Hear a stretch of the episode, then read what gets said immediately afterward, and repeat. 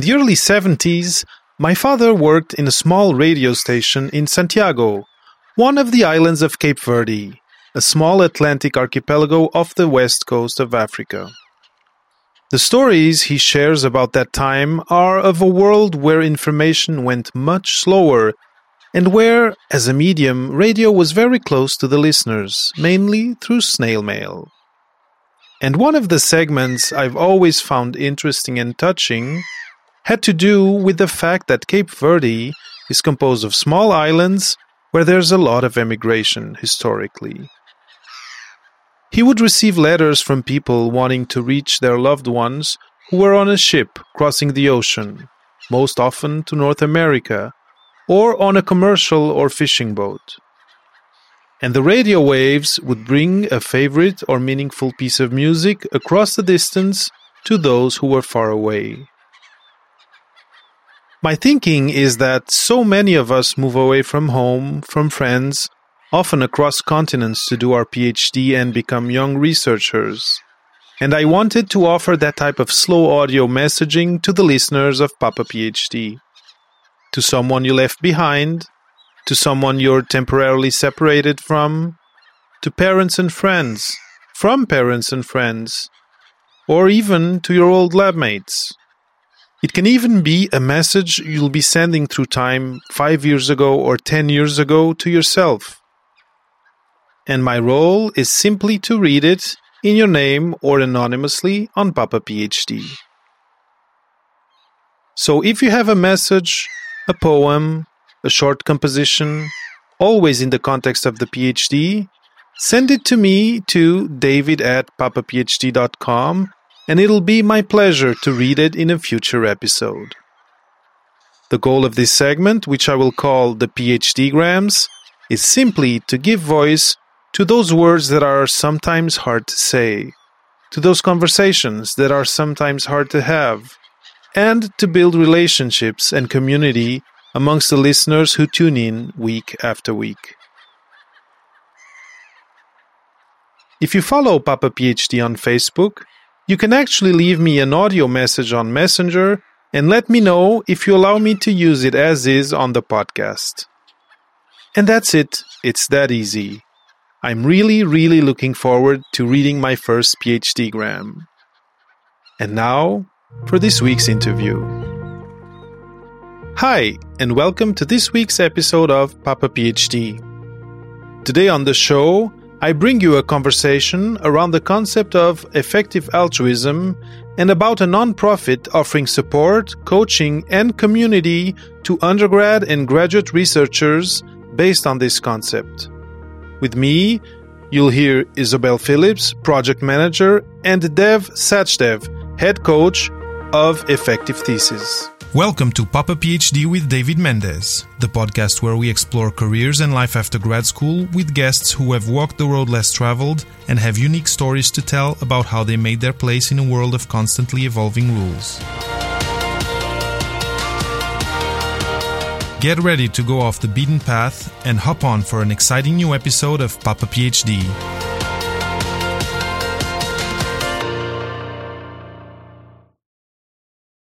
Welcome to this new episode of Papa PhD. Today I have with me Isabel Phillips and Dev Sachdev of Effective Thesis. Effective Thesis is an international nonprofit providing free guidance to students, undergraduate to PhD, who want to begin research careers that significantly improve the world.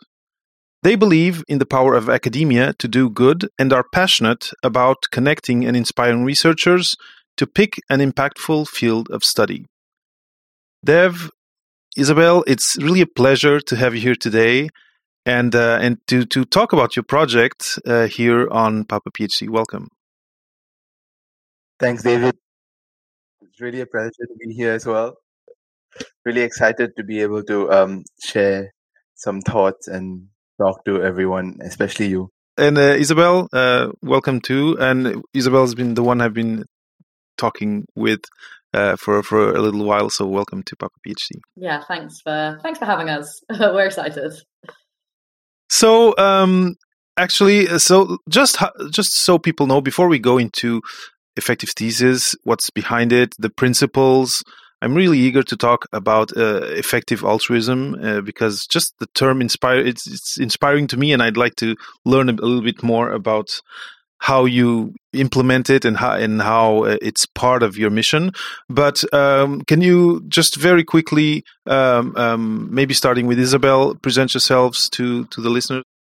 Hi everyone, uh, I'm Isabel Phillips. I'm the co-project manager of Effective Thesis, um, and yeah, it's a it's a great project. Um, and yeah, basically, we're just trying to spread the word uh, and help more students have meaningful research careers that uh, improve the world. Um, and yeah, I've been into effective altruism for about five years now. So yeah, pretty dedicated. Very cool. Dev? Hi, everyone. I am the head of coaching at Effective Thesis. I've been um, volunteering and then working at Effective Thesis for about a year now. So it's been a while. And I've known and been learning slash practicing effective altruism for about five years as well now. So okay. Uh, it's been a while.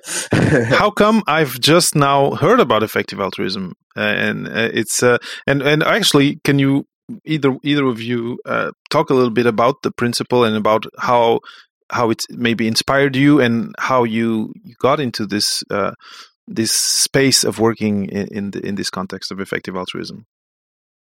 Um, yeah, so I mean, effective altruism uh, isn't like is like relatively a small movement. So I guess maybe that's why you haven't heard of it. Um, how I got into it was um, I was I was really interested in how I could use my time on this earth to make the world a better place, and it sort of came from those questions and some sort of googling and talking. Uh, yeah, is that a fair representation, Dev?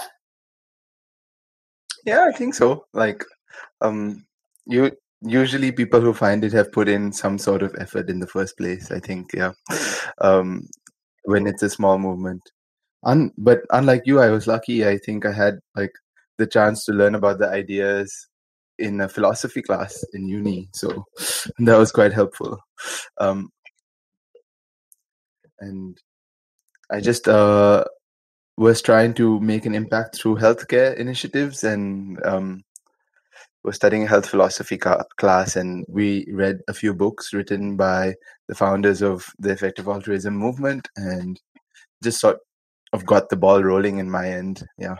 Okay and you know here clearly you, have just mentioned impact dev and uh, it's in the the introduction i gave to effective thesis, you talk about inspiring researchers to pick an impactful field of study.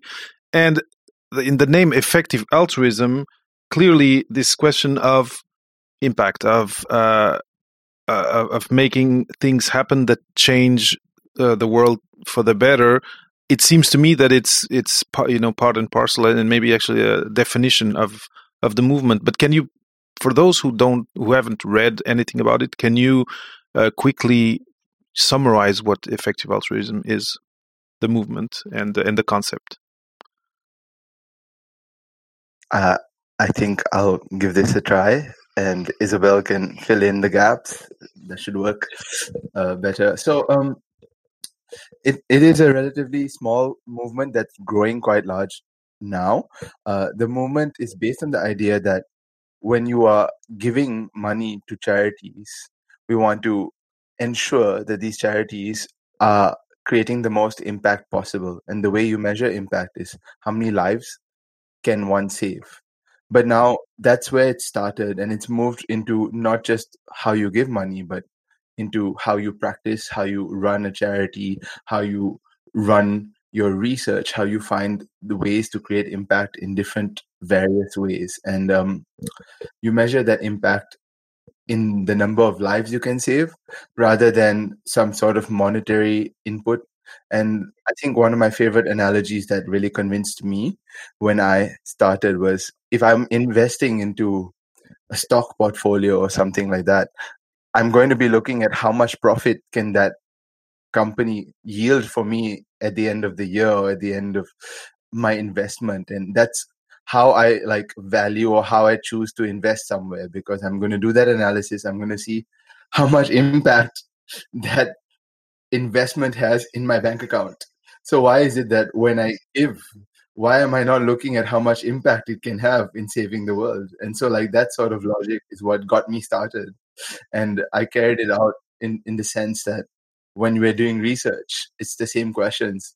If you're going to be putting that significant amount of effort into a PhD, eh, which, as you know and you will say, it's not insignificant. It's no, it's, it's not. a lot. yeah. So why not try to yield the most amount of impact you can from it, mm-hmm. in addition mm-hmm. to all of the other benefits you can have from it, and also make those struggles slightly more worth it. That struggle mm. In a PhD is quite difficult, and we acknowledge that. Yeah, yeah, yeah of course. And this is funny because you're kind of giving me a segue for the, the question that was coming with, and I, and now I see the line that that I was looking for, which is you know how how uh, effective thesis came about and all, you almost said it there but can you talk a little bit about the the origin story of effective thesis how it started and why yeah so actually so unfortunately david the founder isn't here so i think back in around 2016 2017 uh, david sort of adheres to the ideas of effective altruism. I just want to also quickly add that um, it's not just about the like it's about the lives you can save, but we also care about other things like expanding the moral circle to include like not just human lives, but animal lives and future lives. And like just because something isn't necessarily life saving doesn't mean we don't value it within the movement. It's just like a sort of proxy measure. Just wanted to add that in case listeners weren't familiar and felt, I don't know, put off. around 2017, David started basically, uh, he sort of realized that uh, the thesis is something, is an area where people put a lot of time in, um, but don't necessarily like think beforehand about, oh, I'm going to spend all this time working on something, like how can I make sure it improves the world? So he sort of just started doing ad hoc coaching himself and it sort of grew and grew. And then he started getting volunteer coaches. And then in June last year, I joined the project, um, and we've been sort of growing quite a lot since then. It's interesting because uh, I, I, also said at the beginning that you coach people and you help people starting from undergrad and going up to the PhD. And uh, so I'd be curious. Let let's just let's just walk through what the the the coachee journey is once they get in touch with uh, effective thesis because right now we've been talking about you know high concepts such as uh, uh, you know uh, effective altruism. But if someone right now is thinking you know is in their undergrad thinking of oh what should i do for my masters? Or in their masters thinking what should i do for my thesis? What are the steps to reaching out to you guys? And and what's the experience they can expect? What help can they expect to get from getting in touch with effective thesis Great question, uh, David. I think there's a lot of layers to that question. Um, so maybe I'd start with addressing that. Of course, what stage do you think you should start applying for coaching an effective thesis, and then what can you expect from getting from coaching an effective thesis? So let's say, like you're right. So you can start at the undergrad level. So there's two situations where you should apply for coaching at effective thesis if you're an undergrad a is if you're doing an undergrad research thesis, some universities in the world have an honors program or thesis requirement in their undergrads already. So that's already a point where you can start thinking about how you can test your fit for certain research and um, what should you try out and what resources to find. And that's where we can come in and help with that as coaches. Then the next point is what you mentioned already, which is if you're an undergrad looking towards doing a master's, what steps should you take? What fo- topics should you focus on? Should you be doing a master's?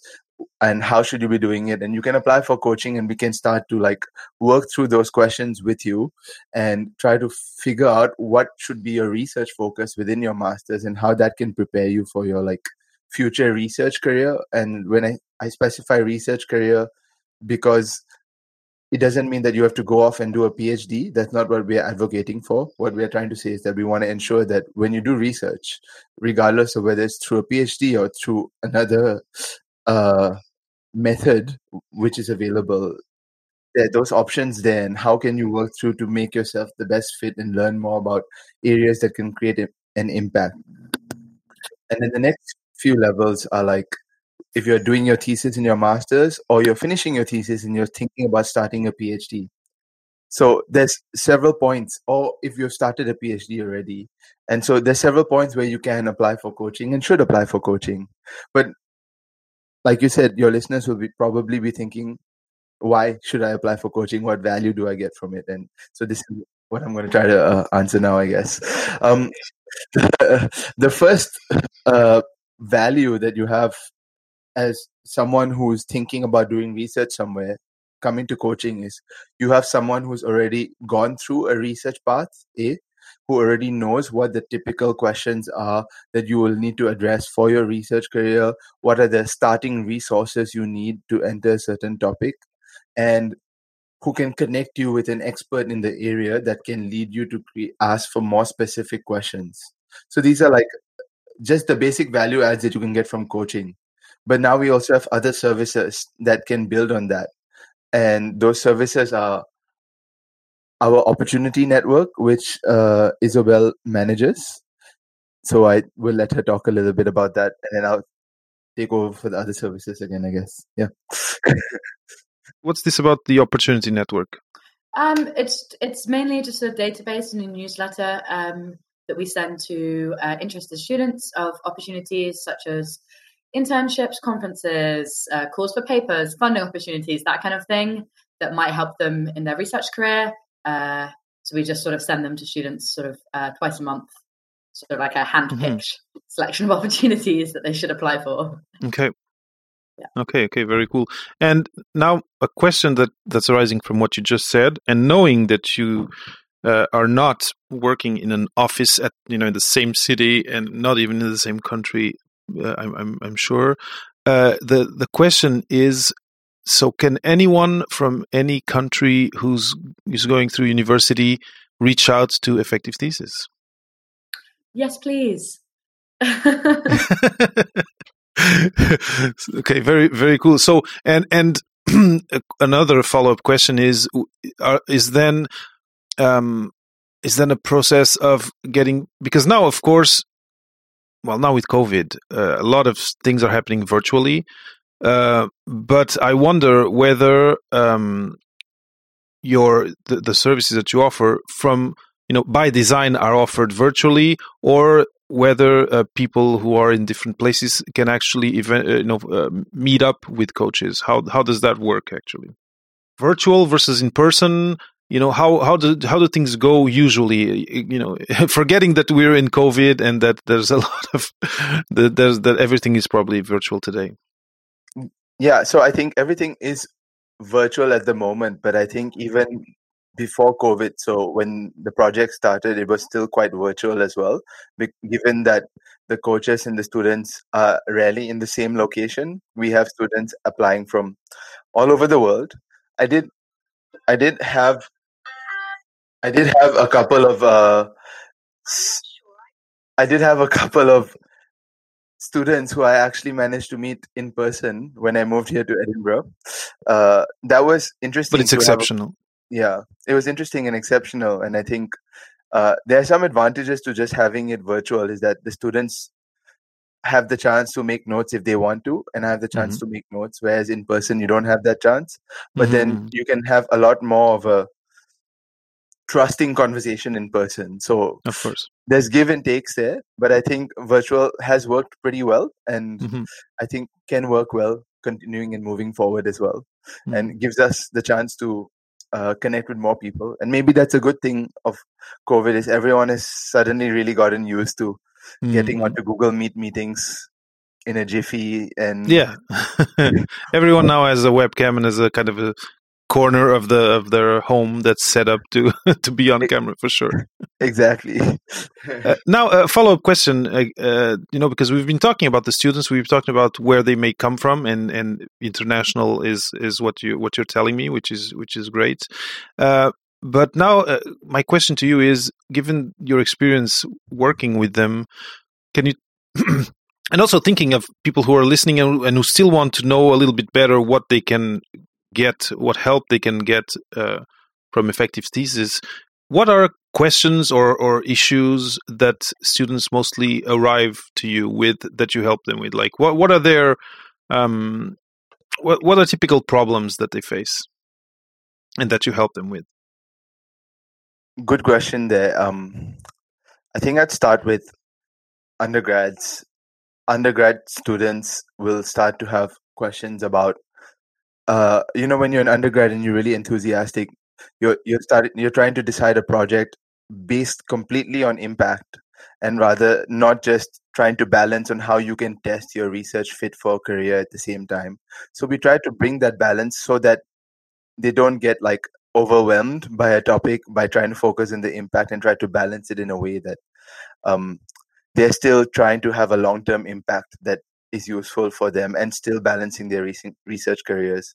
When you're thinking about a master's student, sometimes the biggest thing is that they've just done a master's, they know a certain topic really well, and then they're trying to decide between a few topics or trying to improve their research questions slightly more so that when they apply for a PhD proposal, they need that level of expertise just to create that jump or sometimes just some advice on how to approach a supervisor or what can they expect from a supervisor. And so we've sort of created a few more resources specific to that as well just so that our students can like get a chance to have a holistic uh, support system while trying to reach their career goals or research career goals i would say. And when you reach the PhD level, one would think and one would expect, and rightly so, that the PhD students already ha- have quite a bit of a familiarity with the topics they're starting to research. But then sometimes they're looking for more people in the same community as them who are trying to research similar topics and trying to build those connections to build their own career and also just to have some support. Because of course you struggle a lot during your phd thinking you're all alone working on this topic and so, so we have our community platform that's sort of almost finalized. We run it on facebook right now but we're moving to a better platform for that. So you can like really make those connections. And as coaches we also try to make those personal connections between peers and also between experts and the students so that they have that support in various different ways. And so there's several these are the common questions but sometimes you have really unique ones as well. So of course. Of course yeah. in a case by case. Yeah th- this this makes sense.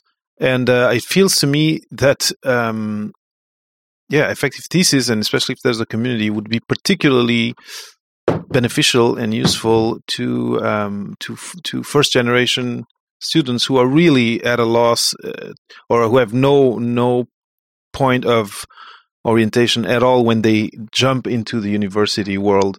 Then when you get to the PhD, well, I think even if you know, even if you had a very good master's, PhD is so different that uh, you know anyone anyone going into a PhD needs help. One question is the people who reach out to you and the people that, that you coach is it independently of the domain uh, their domain of research? It could be life sciences it could be uh, hard sciences it could be uh, social sciences. Anyone who wants to become a researcher can benefit of uh, what effective thesis offers? Yeah yeah. So um, basically um, yeah anybody who is going to be writing a thesis can come and get advice obviously there's certain fields where we might have better connections or like know a bit more. But um, yeah, we take you know a huge range of students from psychology students to economic students to physics students to math students to you know international relations students. Um, everyone can benefit from uh, thinking about how to have more impact with their research, and also everyone can benefit from like a sounding board and some support. So yeah, um, I think that's I think that's a fair reflection. Is that right, Dev? Yeah, we we we try to like support as interdisciplinary trans- transdisciplinary work or research as possible. So uh, the more disciplines they come from the better i think. Yeah.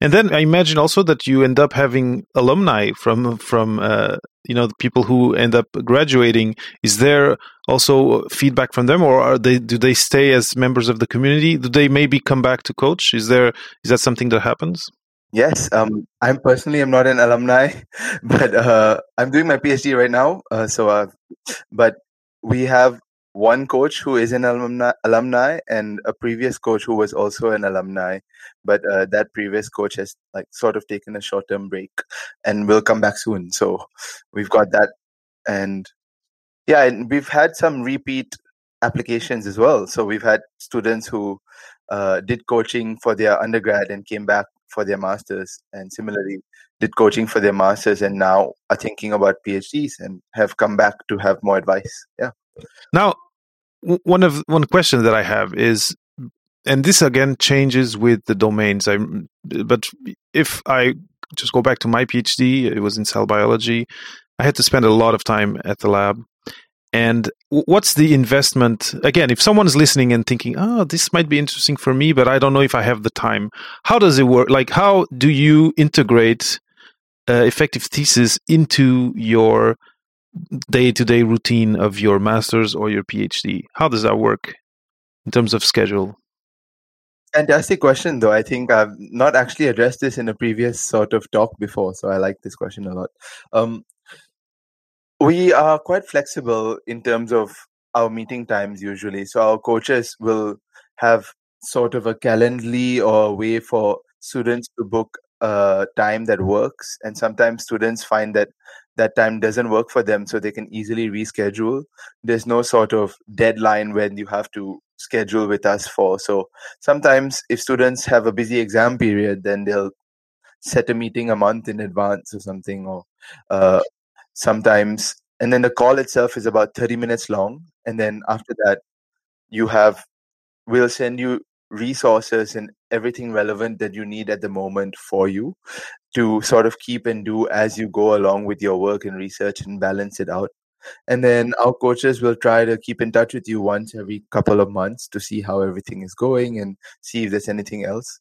Uh, sometimes there's another call that happens because sometimes students want to touch base again or sometimes we just touch base over email at that point. So it's relatively low effort to just keep in touch through a small or short email and we just continue growing that way. So uh, a nice case was there was a student who she sort of started to get in touch again after like three or four months when there was an opportunity that we sent towards her.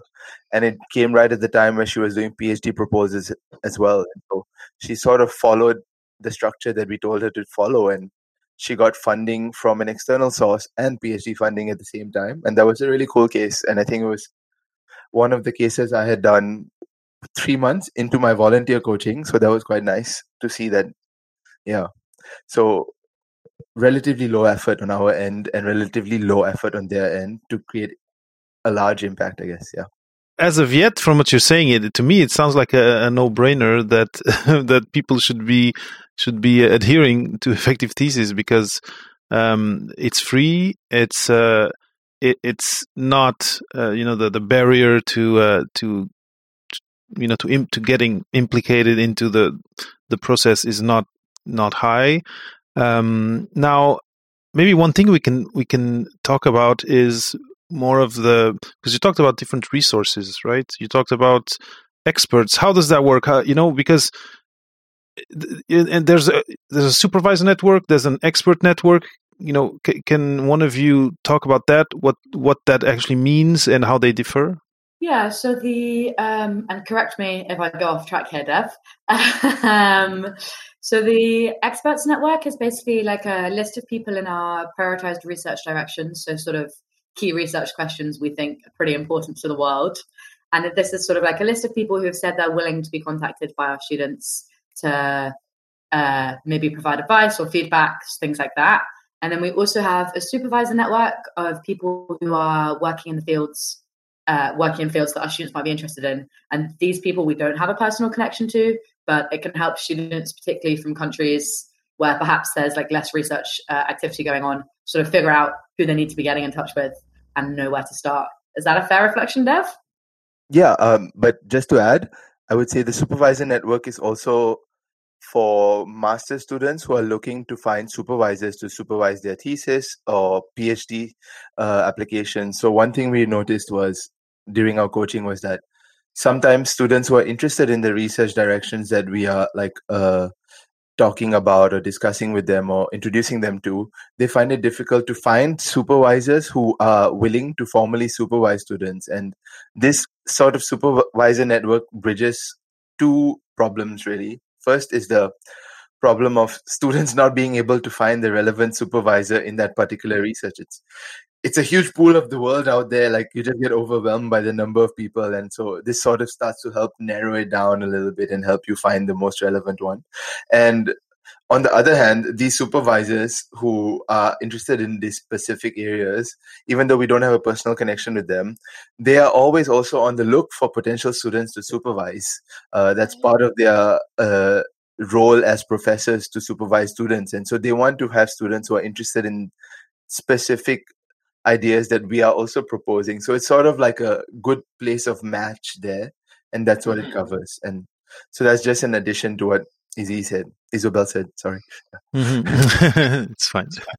Uh, so it, it, seems to me that that you you know what you offer is pretty complete because it's not only personal coaching, it's not only a community, and I, I don't I don't know uh, how much um, how active it is or how dynamic uh, you you guys are able to make it because I know for sure that community management takes takes time it's work. But um, and but now this database of uh, of uh, supervisors which I, I I would have loved to have that when I was you know when I was starting I I, I went into a PhD program and then uh, after after year one they asked us okay now choose where you want to go do your if I had had t- effective thesis it would have been much simpler process and much you know less daunting in a way uh, but it, it's very very very cool now, one of one of the um, things that that uh, I'd like to take out of this conversation again to help people who are listening or, or who are watching kind of envision what working with you guys can can be. And I, I think we already have a good picture because I think we've talked about the, the, there's a, a, couple of things that we need to talk still but one of the things I'd, I wanted to ask is um, so 2017 um, it's been five years, so there's, a lot of you know the, the alumni database must be growing, and uh, you must have feedback from them. And I wonder what uh, from their feedback, what's the thing that they they mentioned that's that's been the most useful to them? What's that feedback look like? What's what what do they come back and say? I loved my time uh, working with effective thesis because. It's interesting. So one of the common things people sort of like are thankful for when I talk to them mm-hmm. is um, the connections. That's mentioned a lot. So connecting them with uh, other students in their field and supervisors. Um, another thing that some of like our biggest success stories, I guess, mention is um, mm. sometimes we've connected people with like research internships or like research organizations that they might not have heard of before, and that has like often been okay. quite profound cool. in shaping sort of the research they do and like yeah, like has had like a huge impact sort of on their research trajectory. Um, and then the other thing people mm-hmm. often mention is just like the confidence that they are doing the right thing. So especially, I guess, more for the PhD students, it's it's tough. It's yeah. really tough out there, and like it is tough. The affirmation that like your research matters. We believe in you. You can improve it in these small ways. Uh, lots of people have said has been pretty beneficial.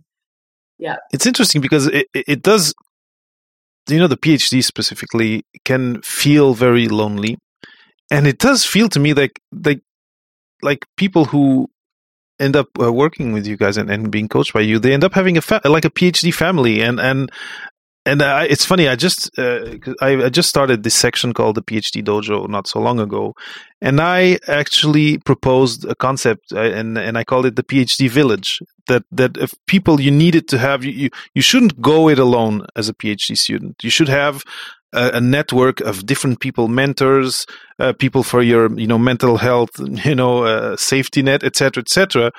And it feels that you guys are somehow providing this this type of village concept, which which I really love because I don't know if uh, if you have any uh, any uh, we haven't talked about this, but I don't know if any of your coaching has to do with uh, uh mindset and and um, mental health.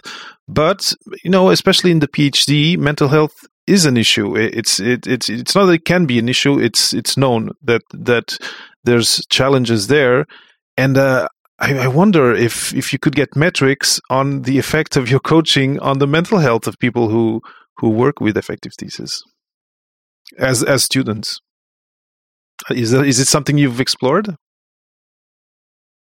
No. Um, I don't think we've explored like analyzing the metrics, but the idea that we can support students in terms of mental health in some way, it's it's a tough one to like sort of do because there's a few things that like we've been thinking about. I think I've been doing a bit of thinking is that uh, we are not mental health professionals ourselves, so we don't want to sort of give advice that might not be correct or lead it in the wrong way for students, but during our coaching itself, there's a few things that across the board of the coaches and a few things that you'll see with PhD students who come in with some sort of mental struggle, like a few lines that I will end up repeating, which is true to most of my students, and they'll realize is one is I'll always be telling them you are not alone. It's not only you going through this. And that community is sort of trying to figure and bridge that gap, I hope, as we start to manage this community on a different platform and grow that a little bit more.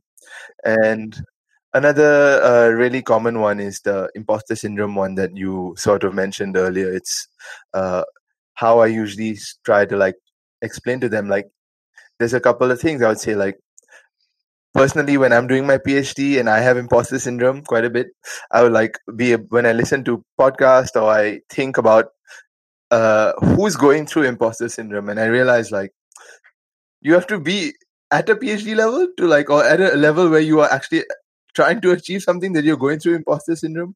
So i feel like the fact that you're going through imposter syndrome is in itself an achievement it's funny. I, I, said this not so long ago in one episode. I said it means that you're part of the club now. That's what it means. so funny. so when I look at it in a positive, it's sort of like a bit more like okay. So if it was someone who's not going through this stress, then probably like they're trying to do something else, and maybe this means that what I'm doing is right for me if I'm not feeling it, maybe I'm doing it wrong. You know. That's it. It's, it's, it's, because you're you're getting challenged that you get these these feelings. The thing is, once they get too too invasive and and crippling, that's where where when you need to tackle them more. But I, I didn't want to ask whether you guys were were you were treating or you know were giving mental health advice but i'm pretty sure the feeling i'm getting is that you must have a positive impact. When you say i we are, people feel that their confidence is increased well confidence goes with some positive uh, energy in terms of mental health. That's that's where i was getting at. Now a question like that uh, what what piece of information that you give students you are you most surprised that they find useful when I when I think about it, like especially in terms of applying for research opportunities or applying for things, one of the things students like to do, or even like proposing this research topic to a supervisor, one of the things they like students will do is like um, say it's not going to work. Like i'm going to get rejected from it. And this is something that happens more often than not. And so, w- what I try to tell them is like, it's not your job to reject. That's a very good one. The person who's going to reject That's a very, very like, let them one. do their job. You do your job of applying. so don't do their job for them. And like that's usually something that's useful and like uh, interesting to sort of give as an advice. I think, yeah.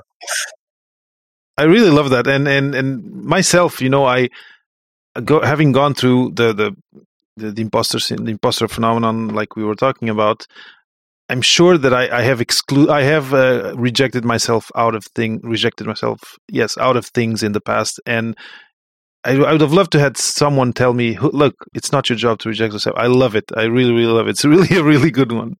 And uh, if if whoever's uh, if you're listening yeah don't reject yourself out of things. If if somehow you feel that you should apply for something or that you uh, that this opportunity you might you know you might uh, uh, deserve to to like jump on it. Deserve or you just feel you know uh, um, the the urge to jump on an opportunity yeah j- jump on it. If you get rejected well someone will have that job. Don't do it yourself. I love it. I really really love it. Now one thing we haven't talked about is the exceptional research award. And we're getting to the end of the interview and I, I really want to to talk about this because we've talked about how it's kind of a community, how it's international, how um, you know people are receiving coaching, but here now it feels like you are also kind of uh, trying to motivate people to, to be at their best through another uh, another uh, kind of um, I don't know if it's it's an event per se, but through another mechanism, which is this exceptional research award. Does one of you want to talk about it? Yeah, yeah, I'd love to. So, um, uh, it's available to undergraduates and master students, and they can submit their theses or, uh, yeah, other sort of like relevant research. Um, and basically, the reason we made it was to try and motivate people to sort of stay on track with the recommended research directions that we think can be really impactful. Um, and yeah, uh, basically as a motivator and also to recognize um, some of the great research that our students do. Um, if you're interested in submitting your paper, you have until the 1st of September of this year, which is 2022. And if you go on our website, effectivethesis.org, you can find out more about what our recommended research directions are. Um, but yeah, I mean, sort of one of the reasons it came about is a former student said that a similar uh, research award in a different sort of field had been really motivating to them. And we were like, oh, great. You know, someone says they find this motivating. Let's see if we can help motivate our students. So, yeah. And and can you can you what the what's the premise of the uh, uh, it's really just the thesis so if you have like you say there's uh, some undergrads that have some sort of thesis that that you need to do at the end. Mm-hmm. It's really to to so the thesis will be evaluated, or there's a, a pitch, or uh, is there is there a, a, live aspect to it, or or is it really just the the the written work? It's it's really just the the written thesis. So um, yeah, it's sort of submitting it, and also to note that if it's you can get it translated as well, like we're not just accepted. English. Very cool. And now you you were mentioning staying on track, and um, you know because you're coaching people at such different levels, um, and I imagine that there's when they're more in undergrad, mass, undergrad and masters, they might be off track, but uh, get get late in their you know timelines, etc. Once you get to the PhD, you might get people that if they feel that they're lost, if they have these uh, imposter uh, feelings, they might want to quit. This is something that that uh, maybe you Dev ha- have dealt with? Have you helped people kind of figure out should I or should I not quit? Because qu- quitting or or just saying okay, this is this is not for me anymore. It's fine, but it, it's um, it's a hard it's a hard reflection to have within yourself. It's also a hard conversation to have with peers and supervisors, etc. I'm I'm wondering if someone out there listening is in this moment of doubt. Do you do you have something that you can share to kind of help them in a moment of maybe feeling um, a little bit uh, uncertain and afraid of taking maybe the wrong decision at this time? Just before I answer that question, I want to say that if you apply for the prize, it doesn't mean you can't apply for coaching. You can also still apply for coaching. So, and then um, your question is a really intriguing one. I think um, I it's it's such a tough one in the sense that I don't think as a coach I'm ever in a position where I tell someone to quit. But I've had I have been in positions where students are going through really really tough situations with their supervisors and like have considered quitting and like I've had to like go through the situation with them and try to see what their options are and what they want to achieve. And so sort of like instead of taking a this is something i need to hold on to it's more of a how can you find ways to improve it? And if you've tried that and it has it hasn't worked then maybe it's better to go a different way. So i had one case where the student supervisor was not doing a very good job as a supervisor and our supervisor guide. So we have a guide that we've written on a how to select a supervisor. We'll also write a section where it talks about um, what should you expect from the supervisor. As a student as a phd student you're not only expected to fulfill certain roles but your supervisor is also expected to fulfill certain roles. So we we wrote that guide sort of to say if make sure your supervisor is meeting those expectations and if they're not meeting those expectations then you, there are usually mechanisms that you can carry out for this. And i would say like these mechanisms are very different according to the university you're in. So you have to make sure you know what your university regulations are. And it's it's tough internationally as well. So like sometimes you have one particular issue i've noticed with my students in europe is that funding is attached to their PhD supervisor rather than the institution, and so they the supervisor has a little bit more like power, a little check and balance as compared to where funding is attached to the institution itself, and the supervisor can be changed. So so that that actually affects the decision quite a lot for quite a few students and so like uh, i make i ask them to make sure they've checked all the rules and regulations on this to how it impacts their thinking how they should what expectations they can have from their supervisors in that situation.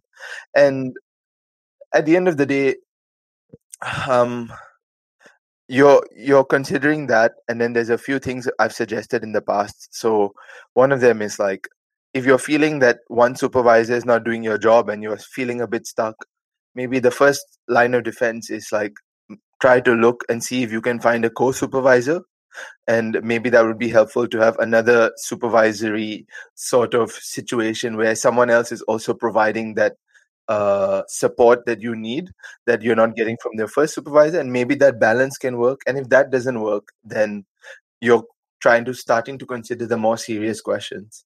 Personally and this now is not from a coaching perspective but from my own phd i try not to look at my phd as something that's four years long. I look at it as like i'm going to test whether I like it still every year. And if it's not working for me, I'm not attached to the title. If I if I like decide, okay, it's I've learned enough from it and this is this is all I can get and after this is just too much stress in my life and I can maybe achieve something in a different way and still have a fulfilling life that's creating an impact. I'm going to do it that way instead. So I think that's a very healthy and a very very sound reflection and I think uh, I think it's a good message to send out. And leaving a PhD that's hurting you in in any way could be mental health, could be you know hurting your social life. It could, it could you know in it could be it could express itself in different ways. It's not uh, what I'm what I want to say is leaving uh, uh, the project is not uh, it's not a failure. It's it's reorientation. You have tested it, you've tried it. Your mind, your body is telling you it's not the right thing for you it's fine. People have left their PhDs and have had ex- extremely productive and inspiring and and and uh, effect you know and, and and impactful lives after. I really really agree. When you're looking at it as a failure, and that's one thing a lot of people struggle with, is then speaking it out loud.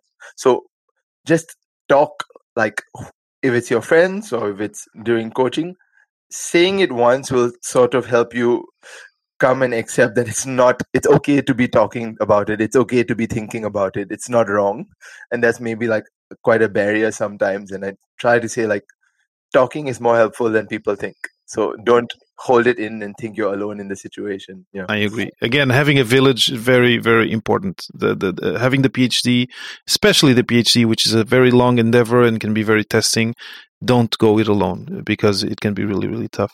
Uh, look uh, we're going to the really the end of the interview and uh, my feeling after talking with you guys is first i wish i had had something like uh, like effective thesis when i was just launching into into mine because uh, it, looks like it's kind of a holistic that you can you know you get help in many different ways that really really kind of to me seem to the, it, it's logical to expect that it improves the the outcomes or at least your experience of living through this experience of you know undergrad uh, master's uh, phd uh, if someone if two two final questions can you one of you share for the for those who are just listening where you can be found uh, in terms of url in terms of social media?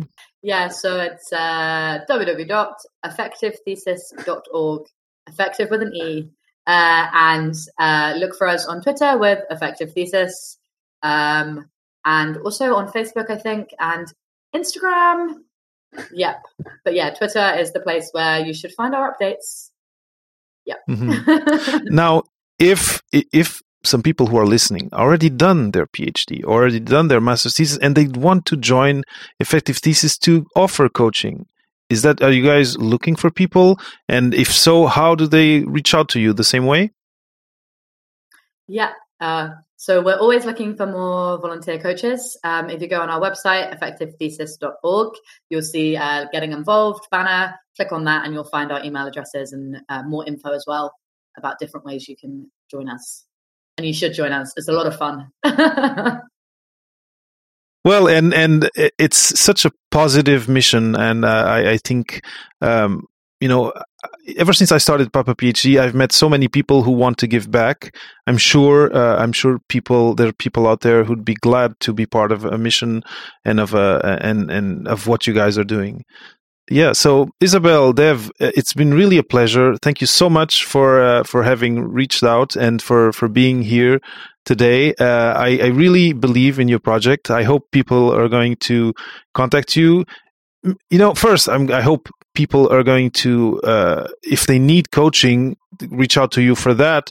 But if people are out there who, because in the in the Papa PhD, let's say community, there's people who are already at another stage, but who could give back. Um, surely, I, I, I, really wish that uh, that some of them reach out to you and and uh, and go uh, reinforce your ranks and uh, and make this grow more and more. It's it's been really a pleasure. Thank you. Cool. Yeah. Thanks so much for having us. Thank you so much, David. It's really a pleasure, and um, I really love this PhD village concept. So. Thanks for listening to another episode of the Papa PhD podcast. Head over to papaphd.com for show notes and for more food for thought about non academic postgrad careers. I'll always be happy to share inspiring stories, new ideas, and useful resources here on the podcast. So make sure you subscribe on iTunes or wherever you get your podcasts to always keep up with the discussion and to hear from our latest guests.